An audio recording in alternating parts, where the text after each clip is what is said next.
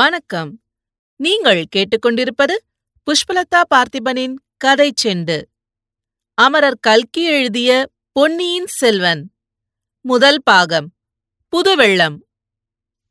அத்தியாயம் 22. வேளக்கார படை. முதலில் பல்லக்கின் வெளிப்புறத்திரை பனைமரச் சின்னமுடைய துணித்திரை விலகியது. பின்னர் உள்ளிருந்த பட்டுத்திரையும் நகரத் தொடங்கியது. முன்னொரு தடவை வல்லவரையன் பார்த்தது போன்ற பொன்வண்ணக் கையும் தெரிந்தது. வந்தியத்தேவன் இனி தான் குதிரை மேலிருப்பது தகாது என்று எண்ணி ஒரு நொடியில் கீழே குதித்தான். சிவிகையின் அருகில் ஓடி வந்து, இளவரசே, இளவரசே, பல்லக்கு சுமக்கும் ஆட்கள் என்று சொல்லிக்கொண்டே அண்ணாந்து பார்த்தான். மீண்டும் உற்று பார்த்தான்.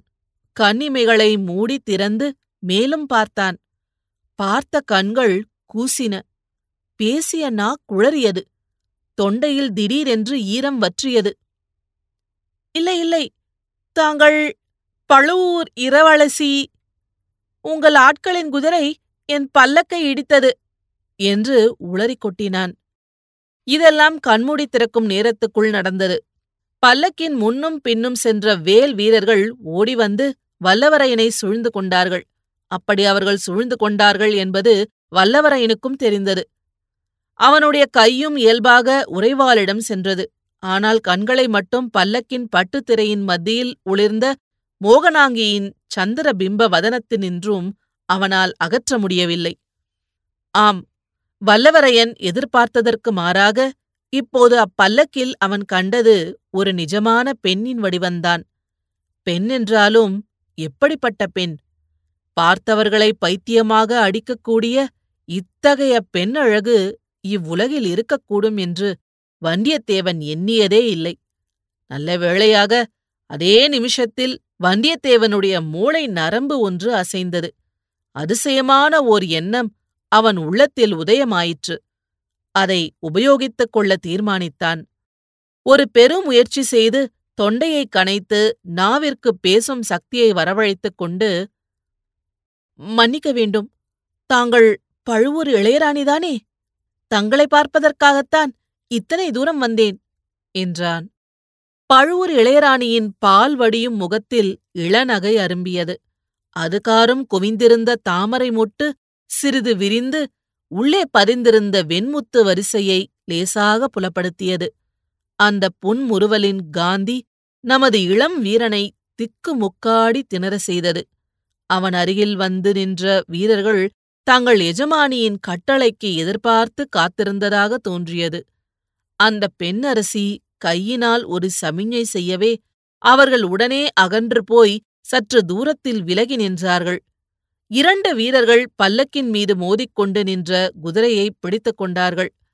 பல்லக்கிலிருந்த பெண்ணரசி வந்தியத்தேவனை நோக்கினாள். வந்தியத்தேவனுடைய நெஞ்சில் இரண்டு கூரிய வேல் முனைகள் பாய்ந்தன. ஆம், நான் பழுவூர் இளையராணிதான் என்றாள் அப்பெண். இவளுடைய குரலில் அத்தகைய போதை தரும் பொருள் என்ன கலந்திருக்க முடியும்? ஏன் இக்குரலை கேட்டு நமது தலை இவ்விதம் கிறுகிறுக்க வேண்டும்? சற்று முன்னால் நீ என்ன சொன்னாய்? ஏதோ முறையிட்டாயே, சிவிகை சுமக்கும் ஆட்களைப் பற்றி. காசிப்பட்டின் மென்மையும் கள்ளின் போதையும் காட்டுத்தேனின் இனிப்பும் கார்காலத்து மின்னலின் ஜொலிப்பும் ஒரு பெண் குரலில் கலந்திருக்க முடியுமா? அவ்விதம் இதோ கலந்திருக்கின்றனவே. பல்லக்கை கொண்டு வந்து அவர்கள் உன் குதிரை மீது மோதினார்கள் என்றா சொன்னாய்? பழுவூர் ராணியின் பவள இதழ்களில் தவழ்ந்த பரிகாச புன்னகை அந்த வேடிக்கையை அவள் நன்கு ரசித்ததாக காட்டியது. இதனால் வந்தியத்தேவன் சிறிது துணிச்சல் அடைந்தான். ஆம் மகாராணி, இவர்கள் அப்படித்தான் செய்தார்கள். என் குதிரை மிரண்டு விட்டது என்றான். நீயும் மிரண்டு போய்தான் இருக்கிறாய். துர்க்கையம்மன் கோயில் பூசாரியிடம் போய் வேப்பிலை அடிக்க சொல்லு. பயம் வெளியட்டும். இதற்குள் வந்தியத்தேவனுடைய பயம் நன்கு வெளிந்து விட்டது. அவனுக்கு சிரிப்பு கூட வந்துவிட்டது. பழுவூர் ராணியின் முகபாவம் இப்போது மாறிவிட்டது. குறுநகையின் நிலவு கோபக்கனலாயிற்று. வேடிக்கை அப்புறம் இருக்கட்டும், உண்மையை சொல். எதற்காக பல்லக்கின் மேல் குதிரையை கொண்டு வந்து மோதி நிறுத்தினாய்? இதற்கு தக்க மறுமொழி சொல்லித்தான் ஆக வேண்டும். சொல்லாவிட்டால் நல்ல வேளையாக ஏற்கனவே அந்த மறுமொழி வந்தியத்தேவன் உள்ளத்தில் உதயமாகியிருந்தது. சற்று தனிந்த குரலில் பிறர் கேட்கக்கூடாது என்று வேண்டுமென்றே தனித்த அந்தரங்கம் பேசும் குரலில், "தேவி, நந்தினி தேவி, ஆழ்வார்க்கடியார் அவர்தான் திருமலையப்பர் தங்களை சந்திக்கும்படி சொன்னார். அதற்காகவே இந்த சூழ்ச்சி செய்தேன். மன்னிக்க வேண்டும்" என்றான். இவ்விதம் சொல்லிக்கொண்டே பழுவூர் ராணியின் முகத்தை வந்தியத்தேவன் கூர்ந்து கவனித்தான். தன்னுடைய மறுமொழியினால் என்ன பயன் விளையப் போகிறதோ என்னும் ஆவலுடன் பார்த்தான். கனி மரத்தின் மேல் கல் எறிவது போன்ற காரியந்தான். கனி விழுமா, காய் விழுமா, எரிந்த கல் திரும்பி விழுமா, அல்லது எதிர்பாராத இடி ஏதாவது விழுமா? பழுவூர் ராணியின் கரிய புருவங்கள் சிறிது மேலே சென்றன. கண்களில் வியப்பும் ஐயமும் தோன்றின. மறுகணத்தில் அந்த பெண்ணரசி ஒரு முடிவுக்கு வந்துவிட்டாள். "சரி, நடுசாலையில் நின்று பேசுவது உசிதமல்ல. நாளைக்கு நம் அரண்மனைக்கு வா. எல்லா விஷயமும் அங்கே விவரமாக சொல்லிக் கொள்ளலாம்" என்றாள். வந்தியத்தேவனுடைய உள்ளம் பூரித்தது. நினைத்த காரியம் வெற்றி பெற்றுவிடும் போல காண்கிறது. ஆனால் 3/4 கிணறு தாண்டி பயனில்லை. மற்ற 4/4 கிணற்றையும் தாண்டியாக வேண்டும். "தேவி, தேவி, கோட்டைக்குள் என்னை விடமாட்டார்களே, அரண்மனைக்குள்ளும் விடமாட்டார்களே, என்ன செய்வது?" என்று பரபரப்புடன் சொன்னான். பழுவூர் ராணி உடனே பல்லக்கில் தன் அருகில் கிடந்த ஒரு பட்டு பையை திறந்து அதற்குள்ளிருந்து ஒரு தந்த மோதிரத்தை எடுத்தாள். "இதை காட்டினால் கோட்டைக்குள்ளும் விடுவார்கள், நம் அரண்மனைக்குள்ளும் விடுவார்கள்" என்று சொல்லிக்கொண்டே கொடுத்தாள். வந்தியத்தேவன் அதை ஆவலுடன் வாங்கிக் கொண்டான். ஒரு கணம் பனை லட்சனை பொறித்த அந்த தந்த மோதிரத்தை பார்த்தான். மறுபடி நிமிர்ந்து ராணிக்கு வந்தனம் கூற எண்ணிய போது பல்லக்கின் திரைகள் மூடிக்கொண்டிருந்தன. ஆஹா, பூரண சந்திரனை ராகு கவ்வும் போது சிறிது சிறிதாக கவ்வுகிறது. ஆனால் இந்த பல்லக்கின் திரைகள் அந்த பேசும் நிலா மரியத்தை ஒரு நொடியில் கபலீகரம் செய்துவிட்டனவே. "இனியாவது என்னை பின்தொடர்ந்து வராதே, அபாயம் நேரும். நின்று மெதுவாக வா" என்று பல்லக்கு திரைக்குள்ளிருந்து பட்டு போன்ற குரல் கேட்டது. பிறகு பல்லக்கு நகர்ந்தது. வீரர்கள் முன்போலவே அதன் முன்னும் பின்னும் சென்றார்கள். வந்தியத்தேவன் குதிரையின் தலைக்கயிற்றை பிடித்துக்கொண்டு சாலையோரமாக ஒதுங்கி நின்றான். பழுவூர் ஆள்களில் தன்னை அணுகி வந்து பேசியவன் 2-3 தடவை திரும்பி திரும்பி பார்த்ததை அவனுடைய கண்கள் கவனித்து உள்மனதுக்கு செய்தி அனுப்பின. ஆம், அவனுடைய வெளிமனம் பல்லக்கிலிருந்த பழுவூர் ராணியின் மோகன வடிவத்தை சுற்றி சுற்றி வந்து கொண்டிருந்தது. இத்தனை நேரம் கண்டது கேட்டது எல்லாம் உண்மைதானா, அல்லது ஒரு மாய மனோகர கனவா? இப்படியும் ஓர் அழகி, ஒரு சௌந்தரிய வடிவம் இந்த பூவுலகில் இருக்க முடியுமா? ரம்பை, ஊர்வசி, மேனகை என்றெல்லாம் தேவமாதர்கள் இருப்பதாக புராணங்களில் சொல்வதுண்டு. அவர்களுடைய அழகு முற்றும் துறந்த முனிவர்களின் தவத்தையும் பங்கம் செய்ததாக கேட்டதுண்டு. ஆனால் இந்த உலகத்தில் பெரிய பழுவேட்டரையர் இந்த மோகினியின் காலடியில் அடிமை பூண்டு கிடப்பதாக நாடு நகரங்களில் பேசுவதெல்லாம் உண்மையாகவே இருக்கலாம். இருந்தால் அதில் வியப்பொன்றும் இராது. நரை திரை மூப்பு கண்டவரும் தேகமெல்லாம் போர்க்காயங்களுடன் கடூரமான தோற்றங்கொண்டவருமான பழுவேட்டரையர் எங்கே? சுகுமாரியும் கட்டழகியுமான இந்த இளம் மங்கை இங்கே? இவளுடைய ஒரு புன்னகையை பெறுவதற்காக அந்த கிழவர் என்ன காரியந்தான் செய்ய மாட்டார்? வெகுநேரம் சாலை ஓரத்தில் நின்று இவ்விர சிந்தனைகளில் ஆழ்ந்திருந்த பிறகு வந்தியத்தேவன் குதிரை மேல் ஏறிக்கொண்டு மெல்ல மெல்ல அதை தஞ்சை கோட்டையை நோக்கி செலுத்தினான். சூரியன் அஸ்தமிக்கும் நேரத்தில் பிரதான கோட்டை வாசலை அடைந்தான். கோட்டைக்கு சற்று தூரத்திலேயே நகரம் ஆரம்பமாகியிருந்தது. விதவிதமான பண்டங்கள் விற்கும் கடை வீதிகளும் பலவகை தொழில்களில் ஈடுபட்ட மக்கள் வாழும் தெருக்களும் கோட்டையை சுற்றி அடுக்கடுக்காக அமைந்திருந்தன.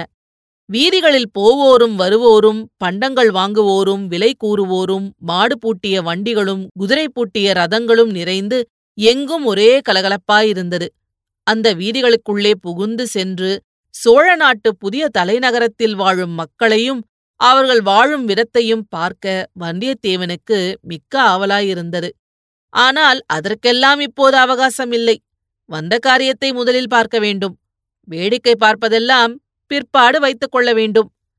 இந்த தீர்மானத்துடன் வந்தியத்தேவன் தஞ்சை நகரின் பிரதான வாசலை அணுகினான். கோட்டை வாசலின் பிரம்மாண்டமான கதவுகள் அச்சமயம் சாத்தியிருந்தன.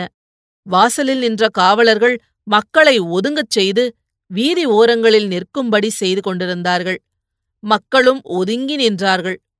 ஆம், அவரவர்கள் தங்கள் அலுவல்களை பார்த்து கொண்டு போவதற்கு பதிலாக ஏதோ ஊர்வலம் அல்லது பவனி பார்ப்பதற்காக காத்திருந்தவர்களைப் போல் நின்றார்கள். ஆண்கள், பெண்கள், குழந்தைகள், வயோதிகர் எல்லாருமே ஆவலுடன் நின்றார்கள். கோட்டை வாசலுக்கு முன்னால் சிறிது தூரம் வரை பொறுமையாகவே இருந்தது. வாசலண்டை காவலர்கள் மட்டும் நின்றார்கள்.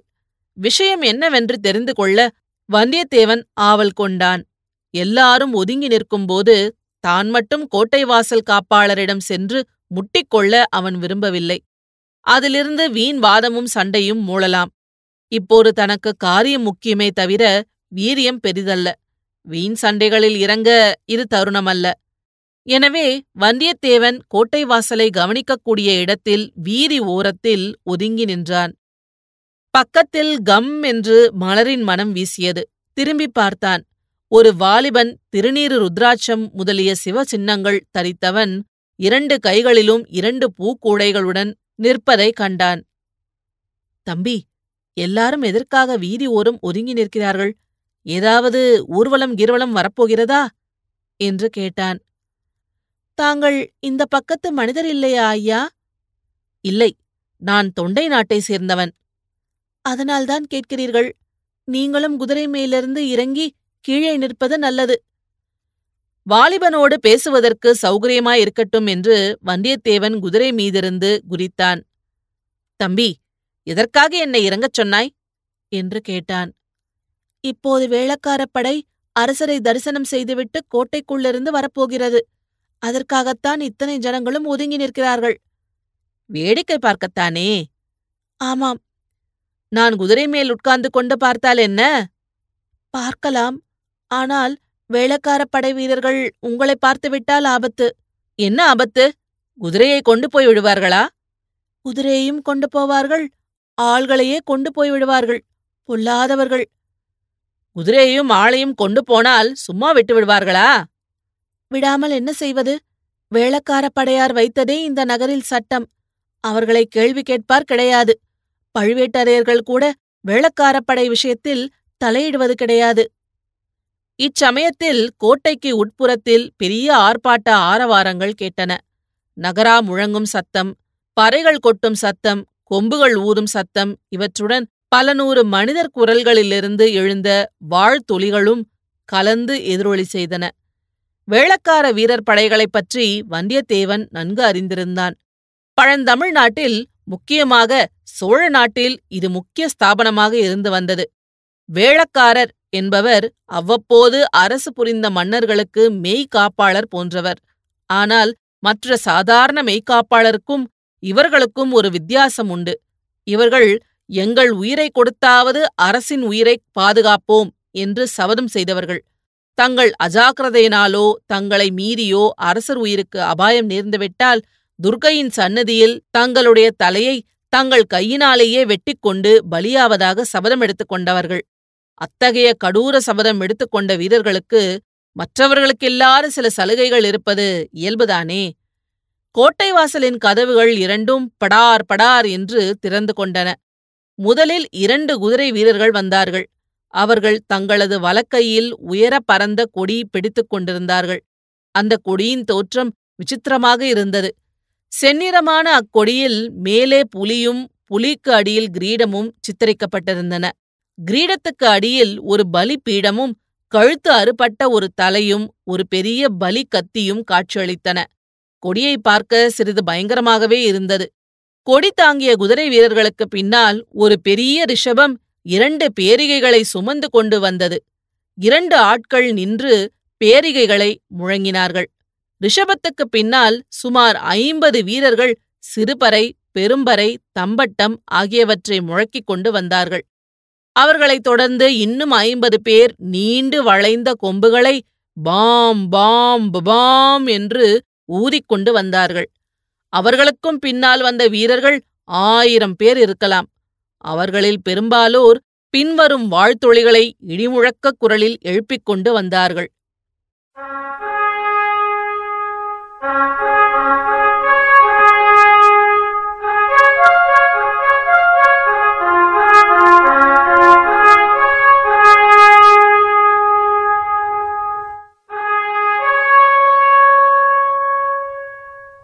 பராந்தக சோழ பூமண்டல சக்கரவர்த்தி வாழ்க, வாழ்க, வாழ்க!